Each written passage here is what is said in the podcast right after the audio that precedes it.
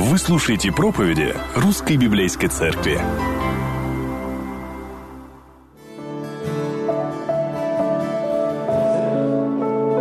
Время, когда Господь будет говорить к нам э, через свое слово, через проповедь пастора, будем э, внимательны. Это говорит Слово Божье. Мы будем читать из книги пророка Даниила, первая глава с 8 стиха.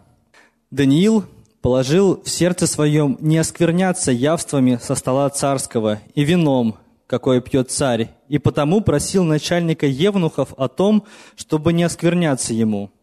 Бог даровал Даниилу милость и благорасположение начальника Евнухов. Начальник Евнухов сказал Даниилу, «Боюсь я господина моего царя, который сам назначил вам пищу и питье, если он увидит лица ваши худощавее, нежели у отроков, сверстников ваших, то вы сделаете голову мою виновную перед царем».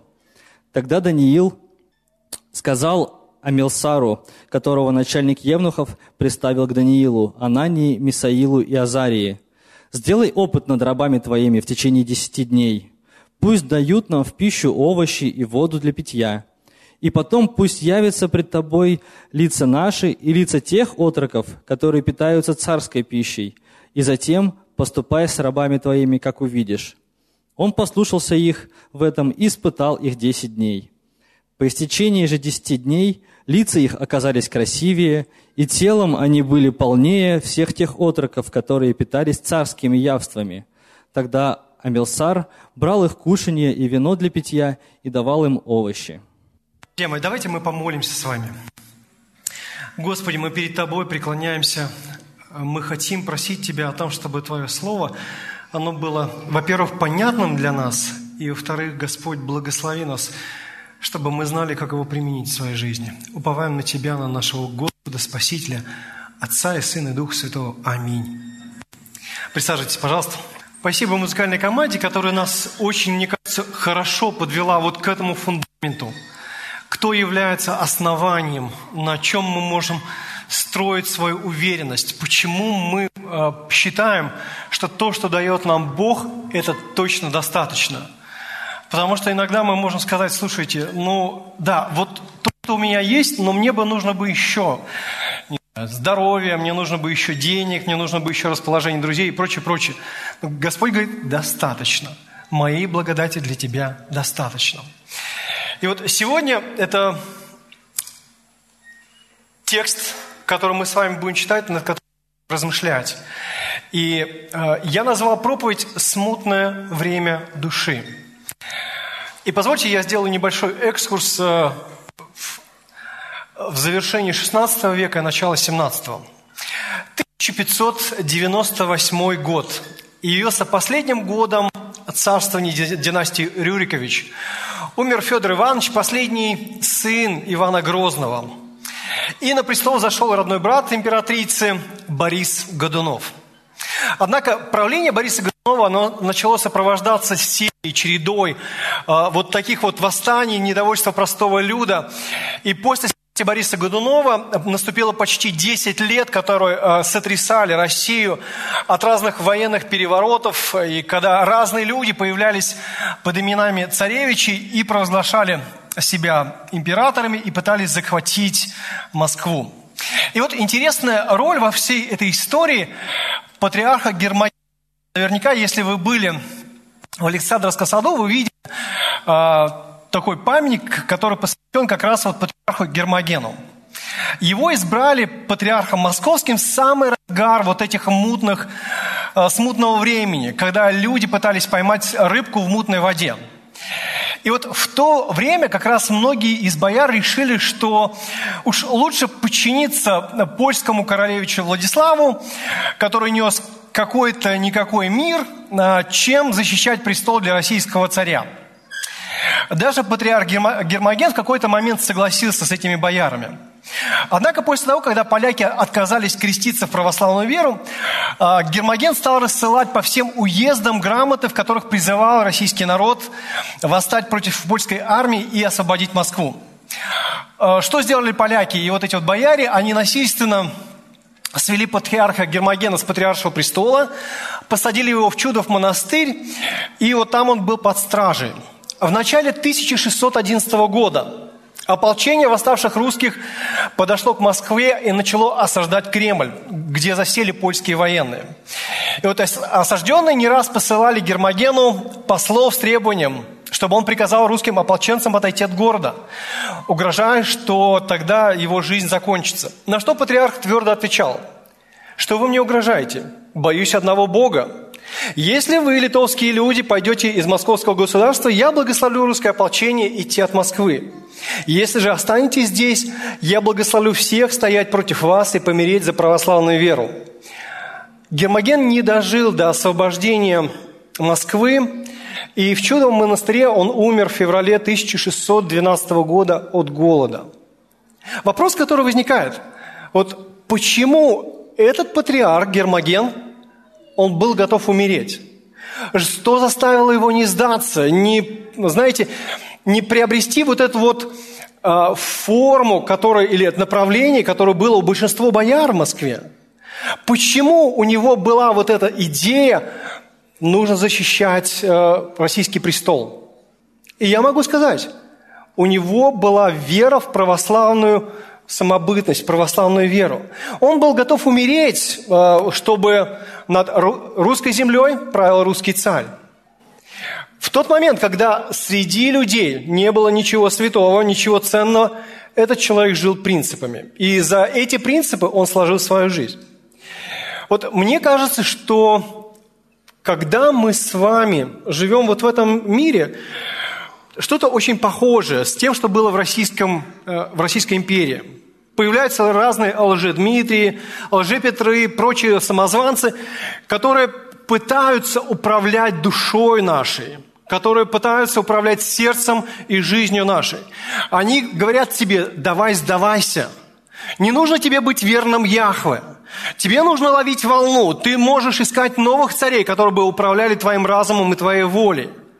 Но книга пророка Даниила учит нас очень ясно, что несмотря на внешние катаклизмы, несмотря на внешние обстоятельства, Творец продолжает править на своем престоле.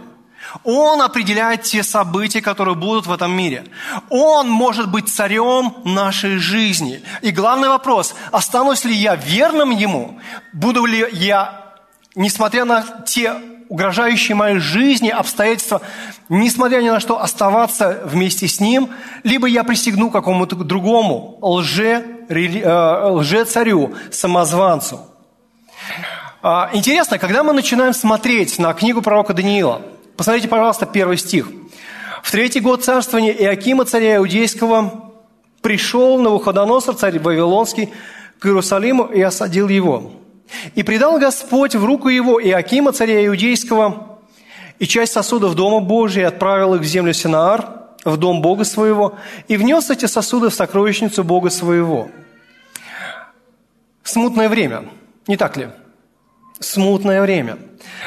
Господь предал Иудейское царство, Южное царство в руку Навуходоносора за все те грехи, за все те беззакония, которые творились в Израиле – причем это беззаконие, оно настолько проникло в, в общество, что вот такое неповиновение Богу творили не просто простые люди. Не только э, люди, которые были, знаете, вот вне религиозной системы, но даже священники в храме поклонялись идолам. Господь обещает, что э, Иакиму, это в книге пророка Иеремия, что за то, что он пролил столько крови невинной, его даже не похоронят нормально. И вот смутное время. Э, в, 1000, в 605 году до Рождества Христова Науходоносор выселяет элиту знать из Иерусалима, и среди них оказывается Даниил и его четверо друзей. И несмотря на все это, кажется, что как будто бы Бога нет – Кажется, что как будто бы вот в мире царит хаос, что нужно теперь просто понять, куда тенденция движется, где бы лучше пристроиться. На самом деле нет, ничего подобного. Откройте, пожалуйста, вторую главу, 20 стих. Вторая глава книги пророка Даниила. В принципе, это центральный текст всей книги пророка Даниила. Посмотрите, пожалуйста, 20 стих. «И сказал Даниил, да будет благословенно имя Господа от века и до века, ибо у него мудрость и сила, он изменяет времена и лета, не излагает царей и поставляет царей, дает мудрость мудрым и разумение разумным. Он открывает глубокое и сокровенное, знает, что во мраке, и свет обитает с ним. Бог правит, несмотря на смутное время. Бог правит здесь. Бог обладает полнотой власти. И именно вот такому Богу остается верным Даниил. Их сердце не бунтует, они оказались в чужой стране, в изгнании. А, несмотря на все сложности и трудности, Даниил понимает, Бог правит. И на самом деле, то, что связывает Даниила с Богом, это не просто, знаете, такая рабская верность. А, можно сказать, что на самом деле его связывает с Яхве любовь, понимание характера. Лучше сказать, что эти друзья, они любят Бога, и потому что они Его любят, это выражается вот в этой преданности и верности. Почему? Потому что то, что мы любим, любим, с этим мы не хотим расставаться. Это мы ценим, это мы держим рядом с собой. Больше всего на свете Даниил любил Бога, именно поэтому оставался ему верным. И книга пророка Даниила, она подтверждает эту идею шаг за шагом, глава за главой. И верующий человек, мы с вами, мы с вами можем оставаться верными Богу, несмотря на внешние обстоятельства. Нужно помнить, что Бог, именно этот Бог, этот царь, восседает на троне. И Он управляет всей вселенной, Он управляет нашей жизнью. И поскольку наш царь такой, мы можем быть Ему верными. Мне бы хотелось, чтобы вот из этой книги мы, или из этой главы, из первой главы, мы бы увидели вот несколько принципов, которые бы помогли нам оставаться верными. И вот в ответ на, как вот Божье правление, мы можем проявлять эту любовь к Богу. И вот в первой книге, в первой главе книги Даниила мы можем увидеть с вами таких три отклика любящего сердца. Три отклика любящего сердца – как проявление этой верности, верности Богу. Во-первых, это не удивляться нападкам, которые происходят со стороны нечестия. Не удивляться этим нападкам. Когда мы смотрим первую главу, первая часть, она описывает с 3 стиха по 9. Что же происходит с Даниилом? Куда их помещают? Вторая часть, или второй отклик, это оставаться посвященным Богу. Когда ты оказываешься в этих трудностях, несмотря на все это, ты остаешься верным Ему. И третье, третий момент или третий отклик – это не сомневаться в Божьих благословениях. С 18 стиха и до конца главы мы можем увидеть эти Божьи благословения, которые Даниил получает. И это, это то, когда мы видим эту правильную перспективу. Бог правит, я вместе с Ним – я цепляюсь за него, я люблю его, и это проявляется моей верностью. Позвольте мы сейчас э, вернемся с вами к первому отклику любящего сердца. Не удивляйся нечестивым нападкам. С 3 по 7 стихи. Не удивляйся, когда ты столкнешься с теми обстоятельствами, где нечестие будет пытаться свергнуть истинного царя с его трона. А, что же поможет вот не удивляться вот таким внешним обстоятельствам. Ну, во-первых, будь готов, что нечестие будет вторгаться в твою социальную жизнь. А, по крайней мере, то, что мы с вами читаем здесь, с 3 стиха по 4. «И сказал царь Сфиназу, начальнику, а, начальнику евнухов своих, чтобы он из сынов Израилевых, из рода царского и княжеского, привел отроков, у которых нет никакого телесного недостатка, красивых видом, понятливых для всякой науки и разумеющих э, науки, и смышленных, и годных э, служить в чертогах царских, и чтобы научил их книгам и языку халдейскому. Но Худоносор, как мудрый политик, он решил из э, еврейской элиты выбрать таких вот э, людей, которые бы пополнили ряды придворных – а, на самом деле у него а, была идея очень понятная. Он хотел пополнить не только свою придворную армию вот такими талантливыми молодыми кадрами, но он также хотел, чтобы через них можно было влиять на тех евреев, которые жили там, в Вавилоне, чтобы вот это вот влияние, оно могло бы помочь им оставаться верными Вавилонскому императору. И вот посмотрите, здесь Э, пророк Даниил, он говорит, царь сказал Асфиназу, начальнику Евнухов. Лучше перевести здесь э, того, кто был около главы царя, буквально вельможа царя. То есть, по всей видимости, здесь не говорится о том, что Асфиназ, он был евнухом, но говорится, скорее всего, о том, что он был вот как раз около царя или вельможа царя. И он приказывает выбрать юношей, э, много, многие богословы думают, что это ребята от 14, там, скажем, до 17 лет, чтобы учить их. И вот посмотрите, они должны были, во-первых, происходить из аристократических семей, во-вторых, они должны были отличаться физической формой, хорошей физической формой, без телесного недостатка, красивых видом. И в-третьих, им нужно было погрузиться в эту систему обучения.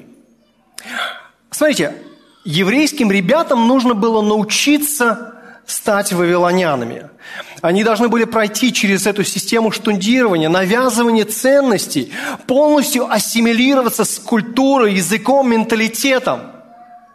И это то, что для них определило. Они не могли выбирать, э, это не то, что их спрашивали, вам нравится или не нравится. Они должны были быть там. Во-вторых, будь готов, когда э, будут вторгаться в твою религиозную жизнь. Посмотрите, пожалуйста, пятый стих. «И назначил им царь ежедневную пищу с царского стола и вино, которое сам пил, и велел воспитывать их три года, по истечении которых они должны были предстать перед царям. То есть буквально здесь назначил пищу с царского стола или богатую пищу. А, но эта пища, она была непригодна для еврейских юношей. Во-первых, она была приготовлена в нарушении закона Моисея, то есть никто же там не выбирал, э, по законам кашрута, какая еда была чистая и какая нечистая, что можно было использовать, а что нельзя. Во-вторых, вся эта еда, прежде чем она была подана на стол царю, она была посвящена идолам.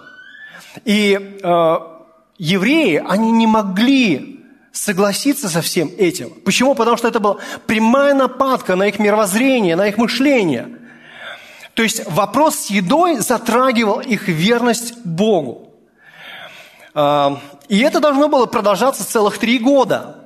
То есть, смотрите, воспитывать их три года. Буквально здесь это слово «сделать их великими». То есть, вот этот процесс взращивания. То есть, обычно, как говорят э, историки, в Персии, в Вавилоне три года нужно было вот для такого тренинга. И в конце концов это должен был быть финальный экзамен, когда сам Навуходоносор должен был бы собеседование провести с ними. Итак, происходит такое влияние на социальную жизнь, происходит влияние на религиозную жизнь, но это не все. Происходит формирование идентичности, которое попирает на самом деле божественную власть. Посмотрите, пожалуйста, 6-7 стихи. Между ними были из сынов Иудиных Даниил, Анания, Мисаил и Азария – и переименовал их начальник Евнухов Даниил Валтасаром, Ананию Сидрахом, Мисаила Мисахом и Азарию Авдинага. Вообще очень интересно, как в этой атмосфере религиозного разложения, отвращения от Бога, вот эти вот ребята остались верными. Даже в Израиле. Очевидно, здесь родители, они оказали такое серьезное влияние на них – и посмотрите, даже имя каждого из этих молодых людей, оно связано с именем Яхве. Например, Даниил, это имя переводится «Бог мой судья». Анания или «Благодать Господа». Мисаил, он тот, кто сильный Бог. Или Азария, Господь моя помощь. Но что делает теперь э, начальник Евнухов? Он переназывает этих ребят э, так, что у них теперь как бы другая идентичность. Они теперь должны по-другому себя воспринимать. То есть Даниила называют Валтасаром, или буквально «бел защитит твою жизнь». Или Сидрах повеление Бога Луны. Месах, кто подобен Аку, или Авдинага, слуга Нега. То есть вот здесь вот используются каждый раз языческие божества. Теперь вот эти Даниил и его друзья, они должны теперь воспринимать себя уже через призму вот этого языческого окружения, через призму э, языческого мышления. Теперь они должны ассоциировать себя не с Яхве, а с э, языческими богами и с поклонением им. И для Вавилонского царя это было совершенно естественно. Его боги победили израильского Яхва. Он, по крайней мере, так думал. Он был уверен, что он наместник Бога на земле, и он может называть человека. То есть это показывало его силу, власть над этими людьми.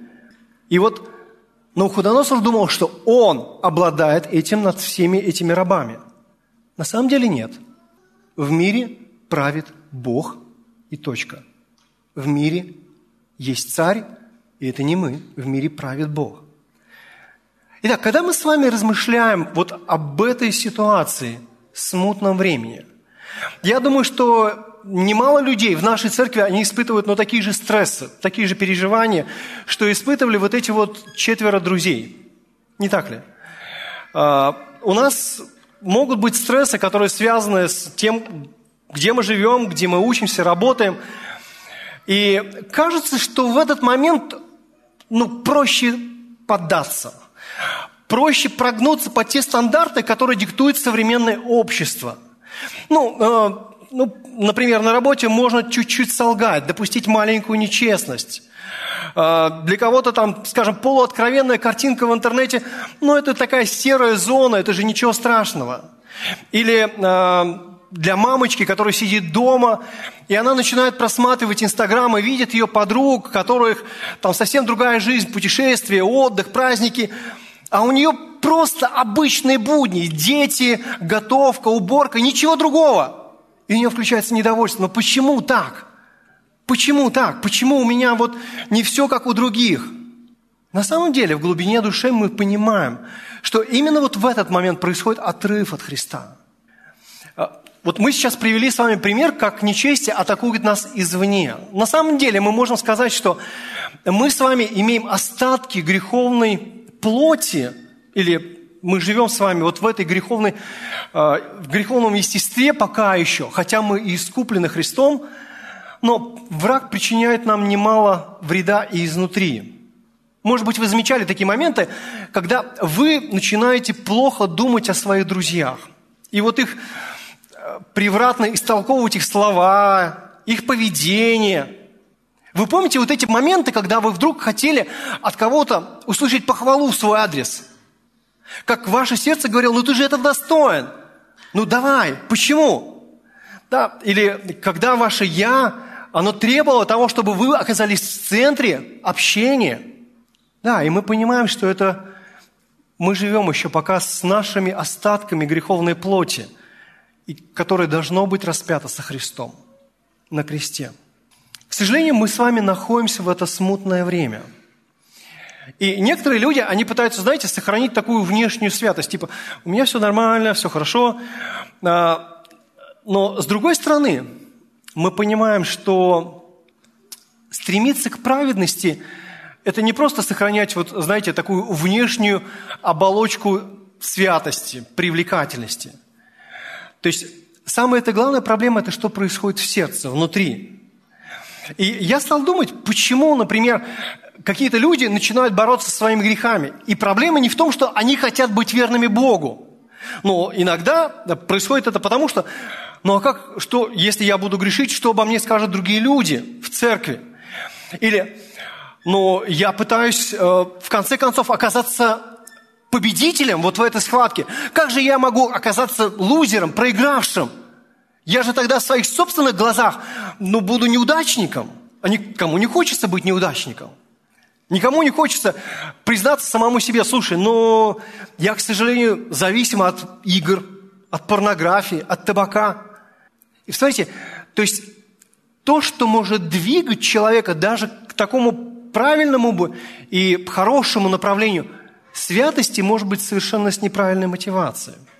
В смутное время – мы испытываем давление из, извне, давление изнутри. И не стоит этому удивляться. Христос не пообещал, что э, Он избавит вас от этого, от этого мира. Не стоит роптать на Спасителя, что он, он вас оставил вот в таких обстоятельствах. Более того, не стоит его даже обвинять, что «Господи, это ты виноват, ты же меня поставил вот такие обстоятельства, ну, я не могу не согрешить». Нет, ничего подобного. Господь допускает эти обстоятельства, чтобы увидеть, что в вашем сердце, или чтобы вы могли это увидеть. Книга Второзакония, 8 глава, она очень ясно об этом говорит. И поэтому в качестве ответа на Божью любовь, на Его владычество, вы сегодня, вы и я, мы можем с открытым забралом идти против греха, против нечестия. Помни, что Бог даже вот эти сложные обстоятельства, Он может использовать для блага нашей души. Итак, первый отклик любящего сердца – не удивляйся нападкам на честие на твое сердце. Не думай, это что-то странное. И это совершенно естественный порядок событий. Но любящее сердце, оно должно каким-то образом отреагировать на эти внешние обстоятельства. Какой же будет этот отклик любящего верного сердца? Оно остается верным Богу. Оно остается послушным Богу. Поэтому вот наше решение или наш отклик – посвяти себя Богу, восседающему на троне, который управляет твоей жизнью, несмотря на внешние обстоятельства. И давайте подумаем о том, как вот это вот посвящение, оно может произойти. По крайней мере, три таких момента, которые бы мне хотелось предложить. Во-первых, нацелься на бескомпромиссность. Нацелься на бескомпромиссность своего посвящения Богу. Посмотрите, пожалуйста, еще раз 8, с 8 по 10 стихи. «Даниил положил в сердце своем не скверняться яствами со стола царского и вином, которое пьет царь, вот это слово а, «положил в сердце своем не оскверняться».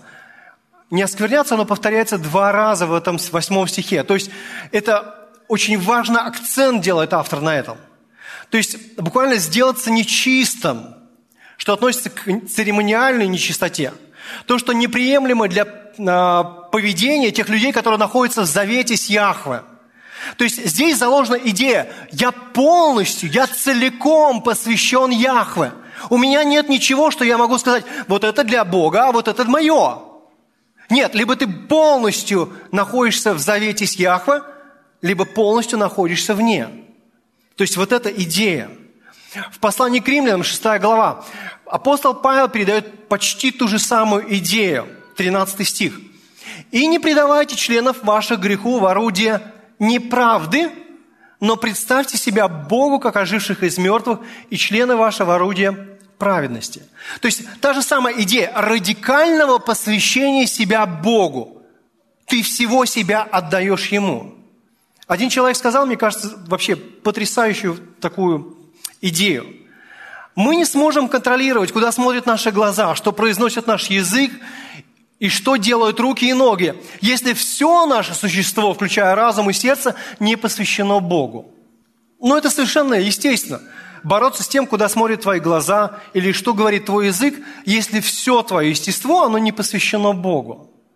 И посмотрите, а, ну кто-то мог бы сказать Даниил, Даниил, слушай, ты загоняешься. Мы же все знаем, что идол – это ничто, ну, подумаешь, посвятили их этому, этим идолам, ну, или нарушили этот закон Акашута. Это ерунда. Не переживай, Господь все знает, Он знает, главное, твое сердце, Он знает твое посвящение. Все, двигайся вперед. На самом деле для Даниила это не так, и для него это прямое, прямое неповиновение Богу Его закону.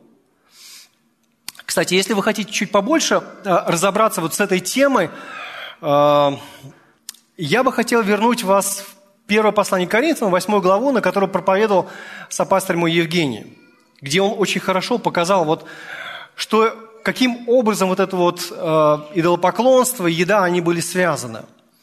Для Даниила было очень важным сохранить непорочной свою совесть. И он в этом видит э, атаку на свою верность Богу. И посмотрите, что произошло дальше – а, девятый стих. «Бог даровал Даниилу милость и благорасположение». То есть вот такое расположение сердца. В Псалме 105, 46 стих, автор говорит, «И возбуждал», то есть Бог возбуждал к ним сострадание а, во всех пленявших их. То есть у Асфиназа есть вот это вот доброе побуждение. Он располагается к этим евреям, юношам, он говорит, ну да, я понимаю, конечно, а, ваша религия, ваша вера, ну, да. А, и это ну, выливается в том, что он говорит, ну, знаете, ребята, я, в принципе, не против, но у меня есть смущение, причем большое. Посмотрите, пожалуйста, 10 а, стих. Он говорит, боюсь я господина моего царя, который сам назначил вам пищу и питье. Если он увидит ваши лица худощавее, я дальше пропускаю, то вы сделаете голову мою виновной перед царем. То есть он говорит другими словами, если царь э, увидит, что вы выглядите хуже, то есть и идея такая, что если вдруг ты получаешь мало питательных э, элементов, ты будешь нездоровый, из-за этого нездоровья ты будешь печальным, твое лицо будет выглядеть печальным. Вот. Поэтому вот по этой логике, если у кого-то сегодня печальное лицо, наверное, вы просто плохо питаетесь. А Асфинанс переживает на самом деле за свое будущее а, и даже, может быть, за свою голову. И это понятно. И это понятно, что э, вот но Даниил нацелен на бескомпромиссное подчинение Богу. Посмотрите чуть дальше. Даниил не просто там поговорил с этим человеком и говорит, ну да, ничего не получилось, ладно. Нет. Второй момент, который здесь точно мы видим, он проявляет настойчивость. Посмотрите, пожалуйста, с 11 по 14 стихи. Мы видим вот эту вот настойчивость Даниила. А, тогда Даниил тогда сказал Даниил Амелсару, которого начальник Евнухов приставил к Даниилу. Э, вот это слово Амелсар, оно переведено у нас как имя собственное, но большинство переводчиков или в других рукописях оно переведено как управляющий, дворецкий. То есть э, его поставили, чтобы доставлять еду с царского стола. И вот Даниил начинает разговор с ним уже – а, и Даниил предлагает ему, он говорит, слушай, у меня есть конкретный план. Давай ты сделай опыт над рабами твоими в течение 10 дней. То есть достаточно небольшой промежуток времени, за который ты можешь увидеть а, результат. Если вдруг ты увидишь, что точно с нашим здоровьем что-то не так, то ты можешь вернуться к прежнему варианту нашего питания. И он предлагает, давай нам в пищу овощи и воду. А, и когда мы смотрим на это, нам кажется, ого, Даниил предлагает такую вегетарианскую диету. Овощи, на самом деле, это относится не только к овощам, но буквально это все, что произрастает из семени. То есть это сюда и овощи, и фрукты, и даже хлеб, который сделан из зерен. Вот, то есть это не просто веганство или не просто сыроедение. Поэтому э, Даниил, он не против там, да, термической обработки. Но посмотрите чуть дальше. А, и Даниил, он проявляет свою верность, он проявляет настойчивость и доверяет результаты Богу. А, посмотрите, с 15 по 16 стихи. А, «По истечении же 10 дней лица их оказались красивее, и телом они были полнее всех отроков, которые питались царскими яствами. Тогда Амелсар брал их кушанье и вино для питья и давал им овощи здесь интересна вот эта идея, что лица их оказались красивее, и телом они были полнее. А, я не думаю, что это как раз такой момент, где мы можем спорить о пользе вегетарианской диеты. Ну, мы понимаем, что законом Моисея не предписывалась вегетарианская диета, кроме того. То есть точно евреям нужно было есть мясо, по крайней мере, раз в год, когда им нужно было заколоть пасхального агнца – кроме этого, когда они приходили в храм и приносили мирные жертвы, то есть часть они отдавали священнику, но часть они должны были съесть, это была совместная такая трапеза, пир. Но а, давайте мы увидим другую, другой момент здесь. Почему Даниил решил отказаться от всей остальной еды, а берет себе только овощи, ну или фрукты и воду? Цель-то не чтобы быть здоровее – а цель для того, чтобы угодить Богу. Он делал это не ради личного здоровья. И изменения в теле, которые произошли, это были не просто естественное такое, знаете, изменение, ну, следствием здорового питания. То есть услышьте меня, пожалуйста, правильно. Я не против здорового питания. Я считаю, что если люди едят все подряд, то это просто показывает даже их разболтанный характер в каком-то степени. Но здесь идея такая. Даниил говорит, я хочу, чтобы подчиниться все Богу. И поскольку овощи, там они не были предписаны законом Моисея как чистые и нечистые, значит, из овощей и фруктов можно было есть все. Один толкователь древности, он так интересно делает комментарий на этот текст. Этим событием доказывается, что не хлебом одним живет человек. Бобы и вода могли бы быть самой полезной пищей, если только Господь говорил свое слово. Посмотрите, что приносит для нашего сердца чистота от осквернения грехом. Это путь, чтобы иметь спокойствие и удовлетворение, который будет здравием для тела и питанием для костей, тогда как удовольствие греха – это гниль для костей. Другими словами, здесь э, мы можем увидеть, Господь говорит, если ты нацелен на самое главное, я могу позаботиться о твоих второстепенных нуждах. И можно предположить, что Даниил молился Богу и говорил, Господи, ну сделай так, чтобы мои, э, мой обмен веществ изменился так, чтобы мы были не хуже, чем вот эти вот э, наши сокурсники, которые вместе с нами, но едят еду со стола царского. И, по всей видимости, Бог сверхъестественно менял обмен веществ так, что у них вот не было никакого различия. Наоборот, они были даже тучнее, э, круглее, розовее, чем все остальные ребята. И это показывает очень важный принцип. Вот смотрите, то, что мы здесь увидим в этом тексте. Даниил был готов подчинить свою жизнь Богу всю без остатка не оставляя для себя никаких малейших там участочков, тайных грешков, возможных исключений, позволений, слабостей, оправданий. Не грешить и жить свято – это было, была его цель. Друзья, я вот здесь не говорю о том, что мы с вами можем прожить э, безгрешной жизнью.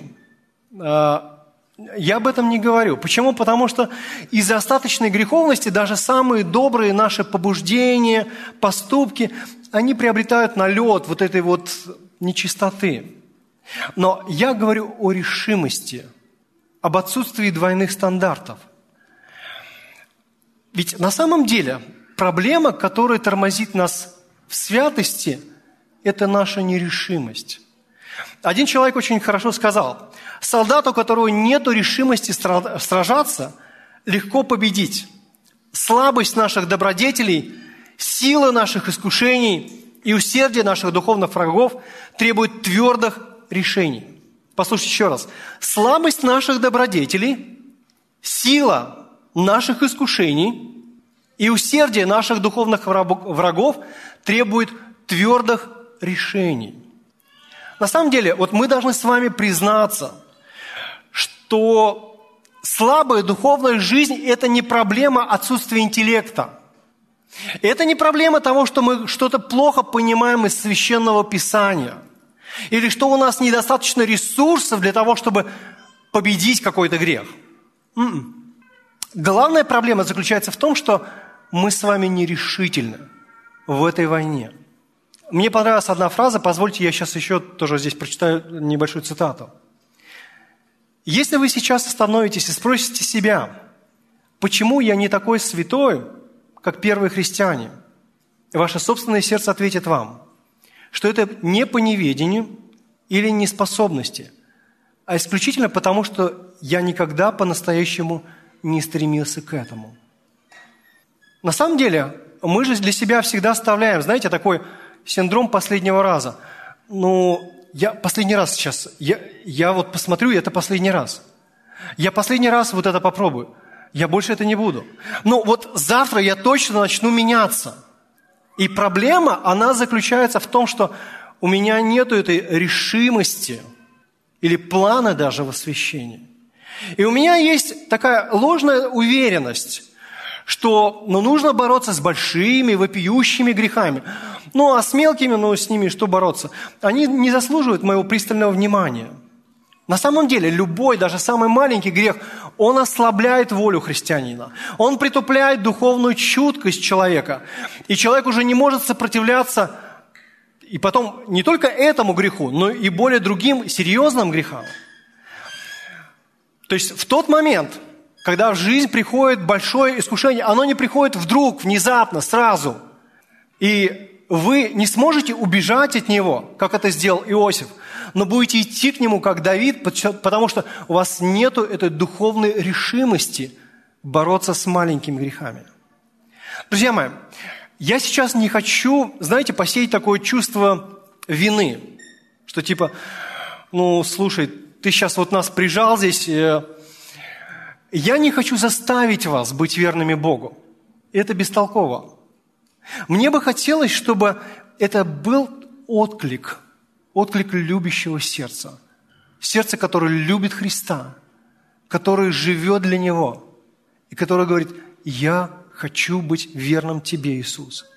Это не просто сжать волю в кулак. Это не просто э, заставить себя, вот загнать себя в рамки. Но это означает, что это моя любовь, она является единственным двигателем, мотивом, ради которого я хочу меняться сегодня и поощрять к этому моих друзей. Настоящая любовь, она заставит вас задавать себе вопросы. С какими маленькими грешками я сегодня мирюсь? Несовершенствами я вот с ними уживаюсь. Ну, к примеру, а, муж может так, вот знаете, спокойно а, воспринимать, но когда он приходит домой и ворчит – либо когда он на детей гневается. Ну, это ж ничего страшного. Ну, все так делают. Но по сути, ведь это же ропот не только там, на окружающих, это ропот на Бога. Студент может без зазрения совести попросить своего старосту отметить его, да, когда он отсутствовал. Но это же, это же не проблема. В чем здесь да, трудность? Но на самом деле я хочу просто этим показать, что в нашей жизни достаточно много вот таких очень мелких сфер, где мы видим свои собственные недостатки. И главный вопрос – готовы ли вы бороться с этими грехами? Готовы ли вы прикладывать усилия для того, чтобы сдвинуться и преодолеть это? А, я сейчас не говорю о том, что, а, ну, например, какой-то бизнесмен, он понимает, ой, слушай, я нечестен с налоговой, все, мне нужно показать все свои э, доходы. То есть, если он это сделает сегодня, то завтра, может быть, ему нужно закрывать бизнес. Но гораздо важнее это, что он понимает, да, я вот здесь нечестен, и я начинаю двигаться в том, чтобы исправляться. А, мне не хотелось бы, чтобы вы восприняли вот этот текст как, знаете, побуждение к тому, что сейчас вы начнете подходить к своему брату или сестре и показывать на него пальцем – Обычно, когда это происходит, тогда у человека у самого есть мало, немало грехов, с которыми он сам не борется в своей собственной жизни, но видит бревна в глазах других людей. А, я помню такой момент, когда я сам активно боролся с тем, чтобы а, братья или сестры у нас в церкви, они не использовали нелегальный софт. И вот мы а, как-то с нашей семьей поехали в Абхазию. Только открыли вот эту вот границу, и мы приехали туда одна семья пригласила нас в гости. И вот за разговором мы как-то так вот обнаружилось, что один из парней, а, он использует программы на компьютере и все, все нелицензионное. А, я думаю, что вот для меня, конечно, в России в то время, 2007 год, это, конечно, было бы ну, просто ну, неправильно. Почему? Потому что есть а, много программ, которые ты можешь использовать, они законные. Но вот в тот момент я включил такого фарисея и начал так наставлять этого человека. Я говорю, слушай, но а как же ты? Ты разве не знаешь, что ты воруешь? Ты разве не знаешь, что это грех? Формально это было правильно.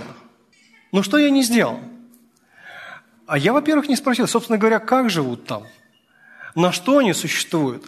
Да, есть ли какая-то даже опция такая в, э, там, в э, этой послевоенной Абхазии, чтобы купить какой-то легальный софт, я даже не поговорил с ним, а есть ли у него это желание, движение, чтобы легализовать все это?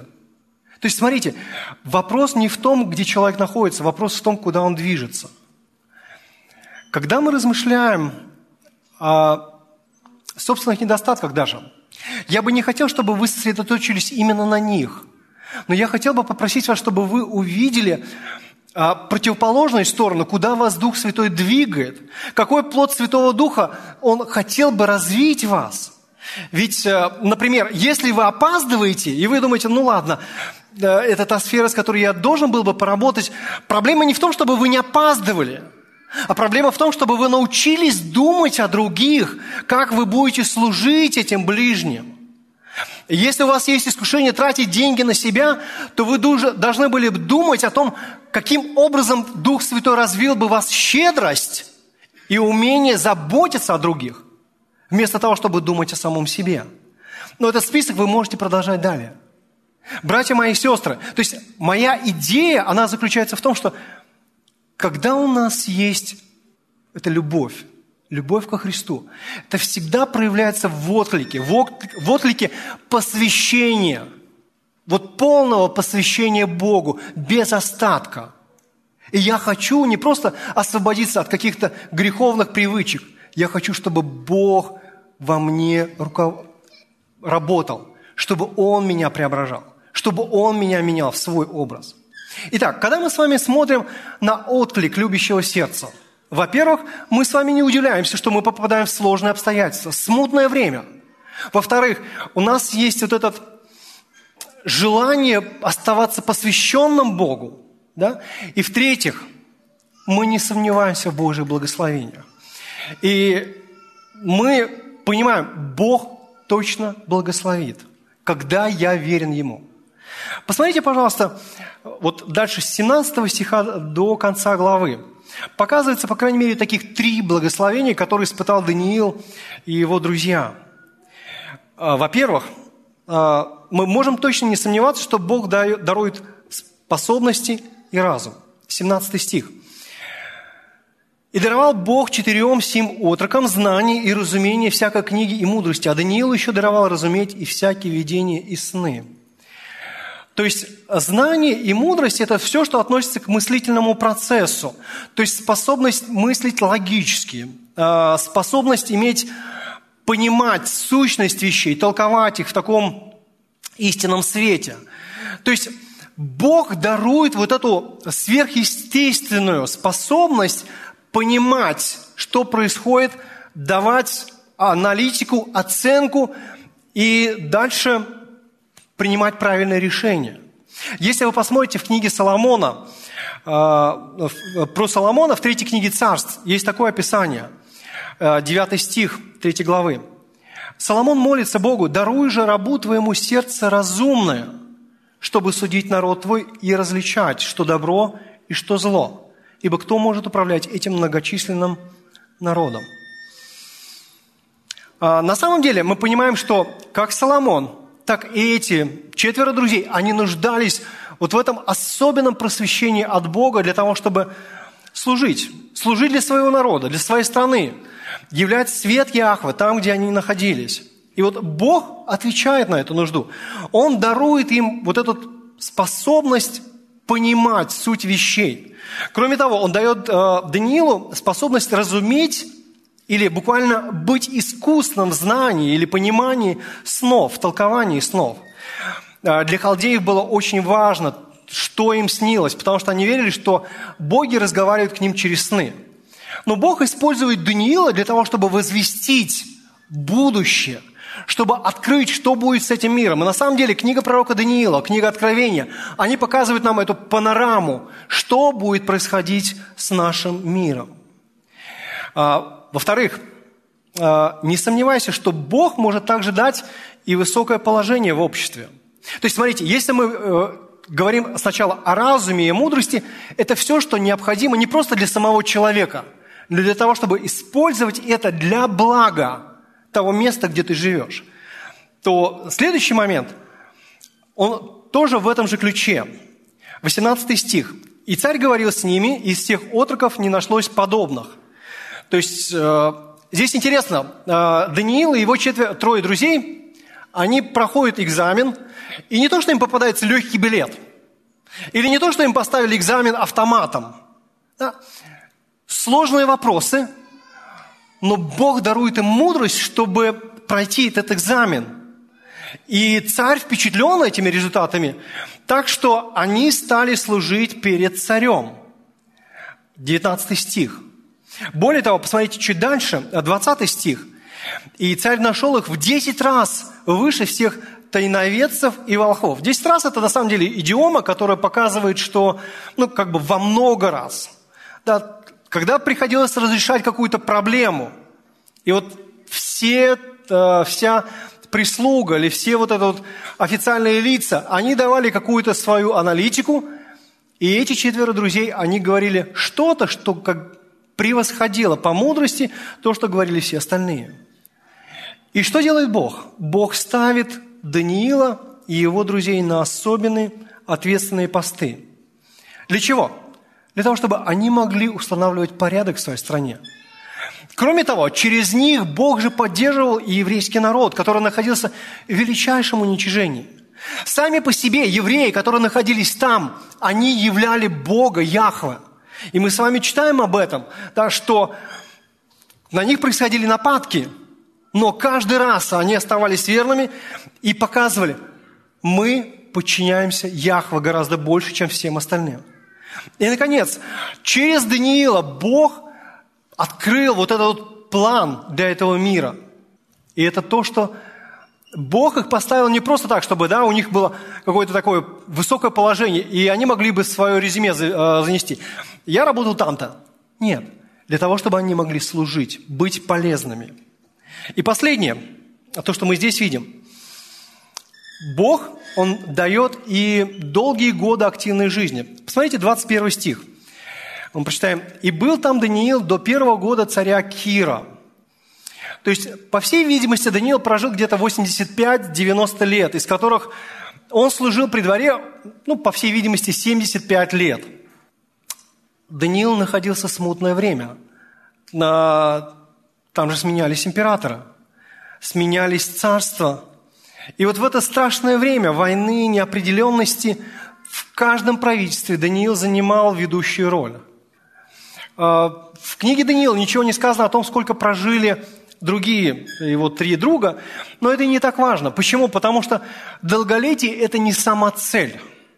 Ну, если вы спросите человека, вот обычного с улицы, «А, хочешь ли ты прожить долго, он скажет вам «да». Почему? Потому что он боится смерти. Он не знает, что там. А, у него есть вот эта жизнь, и он понимает, что здесь. А, он страшится будущего. Но для Даниила и его друзей это не было вопросом. А, самое главное, Бог избрал Даниила и дал ему эту долгую жизнь, чтобы дать откровение и увидеть, как это откровение будет исполняться, начнет исполняться. В книге Ездра, первой главе, первом стихе, э, мы можем читать, как царь Кир, до которого дожил Даниил, он издал эдикт, указ, по которому евреи начинают возвращаться в Палестину и отстраивать храм. И это то, что произошло, о чем Бог говорил уже через Даниила, через других пророков – Господь благоволил к своим слугам, что они не только скорбели и плакали о Сионе, но Он позволял им видеть и те времена, когда они начинали видеть радость и разделяли радость Божьего восстановления. Друзья мои, мы с вами живем в непростые времена, смутные времена. Но когда сердце твое наполнено любовью и страстью по Яхве, тогда ты не сосредоточен на самом себе – да, у тебя же не годы жизни, не твое положение в обществе, не дары и таланты, которые у тебя, они не на тебе, они не для тебя. Они сосредоточены на объекте твоей любви, на Яхве, на Боге, на Его планах. И именно поэтому Бог это давал Даниилу и всем его трем друзьям. Бог может использовать разум и логику. Бог самая логичная личность во Вселенной.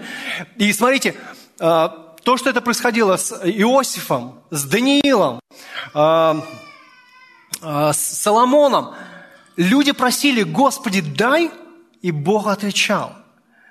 И Бог, я верю, что Он может даровать и нам мудрость и проницательность для того, чтобы правильно истолковывать эти вещи, для того, чтобы Божье Царство совершенствовалось, чтобы оно созидалось. Не для нас самих, для Церкви Божией. Когда вы думаете вот через эту призму, тогда вы понимаете или начинаете э, размышлять не о своих мелких целях, не о том, чтобы вам где-то дачу построить, или машину новую приобрести, или куда-то съездить в отпуск. Не в этом цель. Это все очень меленько. На самом деле, когда ты начинаешь думать о Божьем Царстве, то Бог дает и ресурсы для этого Царства. Бог может благословить. На самом деле, мне хотелось бы сейчас даже призвать и нашу молодежь, чтобы она могла приобретать знания, могла э, работать в администрации президента, Государственной Думе, муниципалитетах, управах. Зачем? Чтобы служить для нашего народа, чтобы являть характер Христа, поддерживать верующих людей, э, давать возможность для благовестия. То есть Бог может это дать, но если ты живешь не просто сам для себя, а для Него – даже если у тебя будет долгие годы жизни, но ты их проживешь для себя, это в пустоту.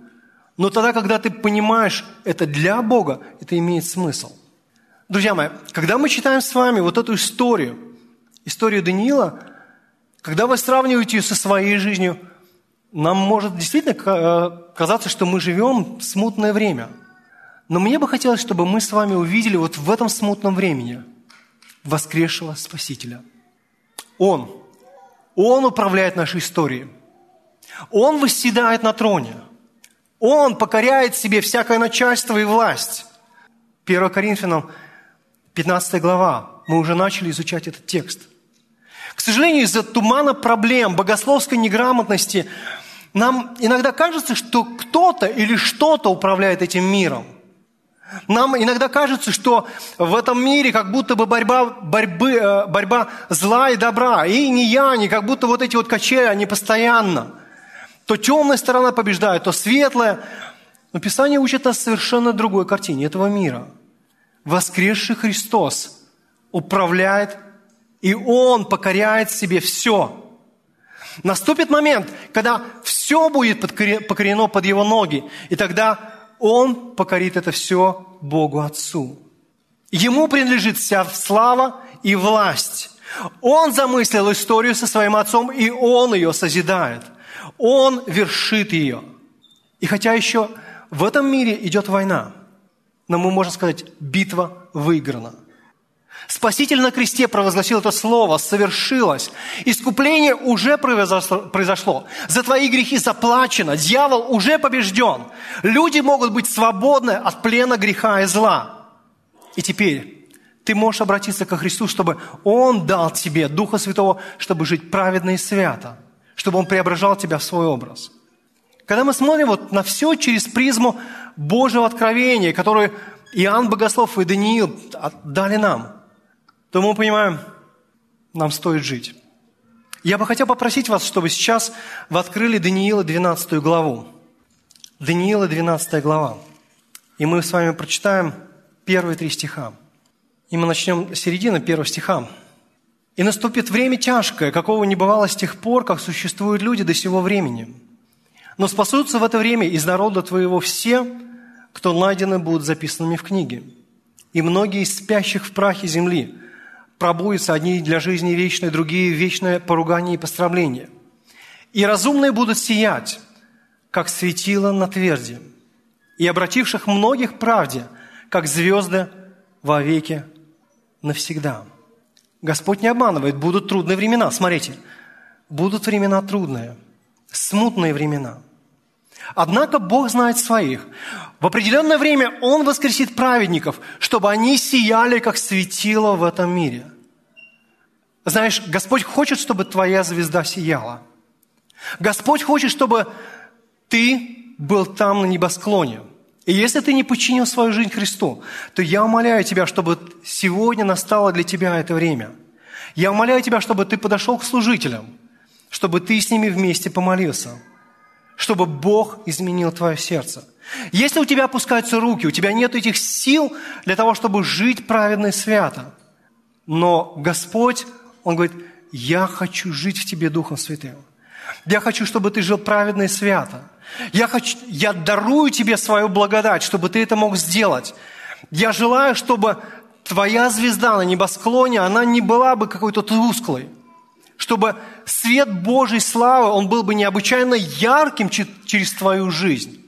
Смутное время, оно обязательно закончится вот этим парадом звезд, светом этих звезд, светом вас, мои братья и сестры.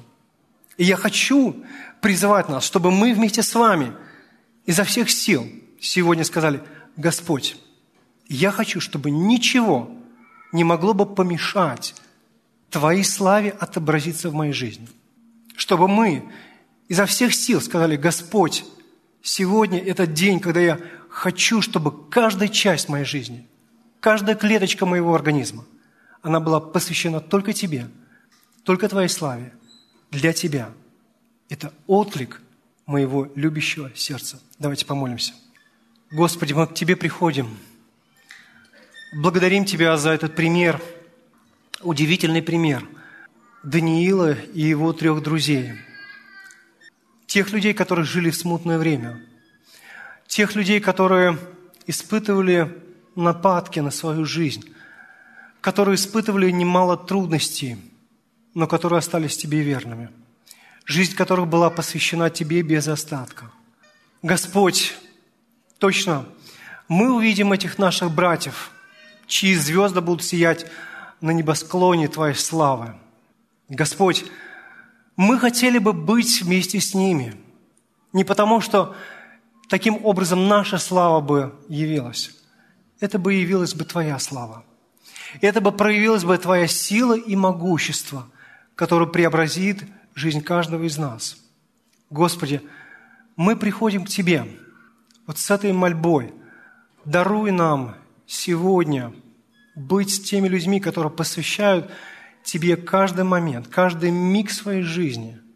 Господи, Ты знаешь контекст, в котором живет каждый брат или сестра. И я прошу Тебя, Господь, помоги. Помоги, чтобы сегодня мы увидели те сферы жизни, которые еще, в которых мы извиняем сами себя – в которых мы даем себе поблажки, которых мы неверны Тебе. Господи, ради Христа благослови в том, чтобы сегодня это был день, когда мы начали двигаться в посвящении всего себя, без остатка Твоего, Твоей славе и послушанию Тебе, Христос. Мы осознаем, что нуждаемся в Твоей благодати, и поэтому просим, Господь, прояви свою милость прояви свою любовь и благость в нас и измени нас в Твой образ. Прояви плод Святого Духа в жизни каждого верующего. И прикоснись к сердцу тех людей, чья жизнь не подчинена Тебе. Мы просим Тебя, Господь, об этом ради Тебя, Христос Господь. Ты правишь Вселенной, и мы подчиняемся Тебе, преклоняемся перед Тобой, Отцом и Сыном и Святым Духом. Аминь.